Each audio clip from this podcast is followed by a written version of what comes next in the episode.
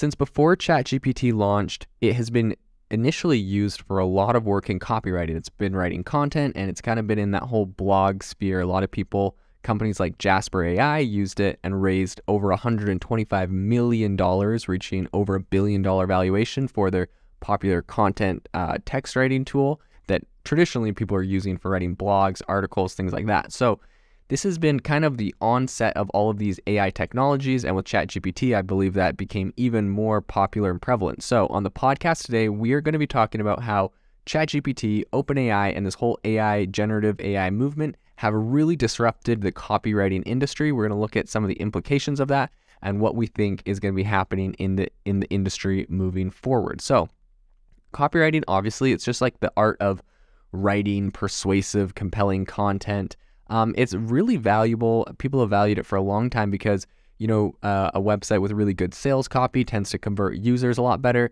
Um, products on Amazon or in any shopping place that have really good product descriptions tend to convert better. So traditionally, people that invested in good copywriting saw really good returns. Now, with generative AI, this area has really been disrupted to a very high degree. Personally, on LinkedIn, I've seen a ton of people that are copywriters that are, um, you know, saying they are looking for work. I'm hoping that's just anecdotal and not, you know, indicative of the entire industry at large being out because of tools like this that are so powerful and prevalent. But in any case, we're going to talk about a couple areas specifically that have been disrupted and what that means. I think the first one really, um, and when I say disruptive, I mean like let's look at some areas that ChatGPT can absolutely kill it, and we'll talk about that what that means for copywriters, what they can do, and how they can um, change perhaps their tactics to still be uh, very relevant in today's world. So the first area I think is product descriptions. Uh, I mentioned that a little bit earlier, but you know, really having powerful um, copywriting on your product descriptions is going to help you to convert better. It's going to help people to understand your uh, services and the features of your product better. So I think this is a really big one. Um, another area is blog posts. This is just massive. Um, whether you're a B2B or B2C company, having really powerful blog posts that talk about all the different areas um, addressing users and all the different kind of um, channels that you might have. Blog posts are a really good way to uh, get boosted in Google's SEO, so show up more in Google. Um, when people are searching for things, they're going to find you. Um, and so blog posts are a really big way. And I think that ChatGPT has really disrupted this in a big way. Um, especially you can, especially because you can literally just go to ChatGPT and say, write me a blog post about X, Y, and Z, and it copies blog post formats really well. Um, I've seen it throw in personal stories from someone. It like really can make this thing look really legit and uh, believable. And so I think that that is a big area being disrupted for copywriters. The next one is social media posting. I personally have used uh, ChatGPT to schedule out. I scheduled out for uh, one project over a year's worth of social media posts. So I literally had ChatGPT um, write the captions for a year's worth of, and I, it's crazy. You can come up with really, um, really interesting prompts for these for this. Uh, specifically, what I did was I said, you know, uh, write uh, Instagram caption. It was a it was a quote page I had. It was posted a bunch of quotes. Um, I said, write an Instagram caption for a quote um, that says X, Y, and Z, and I literally would. I had my virtual assistants in the Philippines just put in the first you know, five sentences, I mean, first five words of the quote. It wasn't even the whole quote, and, and ChatGPT can pretty much get where the quote's going and what the point of it is. Uh, so I said, write a, write a caption for a quote about this for an Instagram post, include one personal story or clever anecdote. Um, and there's a couple other things I threw in there. ChatGPT absolutely killed it. Um, people loved the people loved the comments or the uh, content. They loved the captions, and ChatGPT was literally just saying like, when I first started doing X, Y, and Z, it totally changed my life. Or it would be saying, like, um, one time, you know, adversity is hard. One time I accidentally dyed my hair pink, and at first it was this big, huge embarrassment. But then I like talked to my friend, and they were telling me how great I looked, and then I ended up getting this modeling gig, and blah blah. blah. So ChatGPT is just coming up with some wild stories. Anyways, this is something we like it or not, right? I understand the controversy. People are definitely, uh, uh, you know, uh, rightly so um, annoyed by this. You know, ChatGPT pretending to be a person. There, there's a lot of different issues that I feel like come into here. But uh, whether you like it or not, inevitably, um, I bring this up because people are going to use this. This is what the internet is going to turn into. If it's possible, if it's cheaper, and if it's faster, it's going to be done. So um, content on social media, influencers, other people are going to be using this to automate a ton of social media.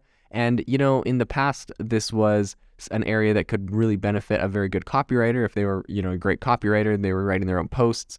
Now, this is an area that is uh, kind of being taken over. So, uh, the next area I want to talk about is advertisements. Obviously, this area is massive. Um, I think that ads, you know, advertisements and copywriting, that's probably like the most uh, connected places. I've seen people charging thousands of dollars doing consultations saying, you know, we'll like up the copy on your ads. And if we do that, I've literally had people for different products be like, hey, I want like a 2% equity in your company if I can boost your sales by like 50% from like changing the copy on your ads and just different stuff like that. So, like these copywriters, they value themselves very highly. Um, and if they can produce results, they are valuable.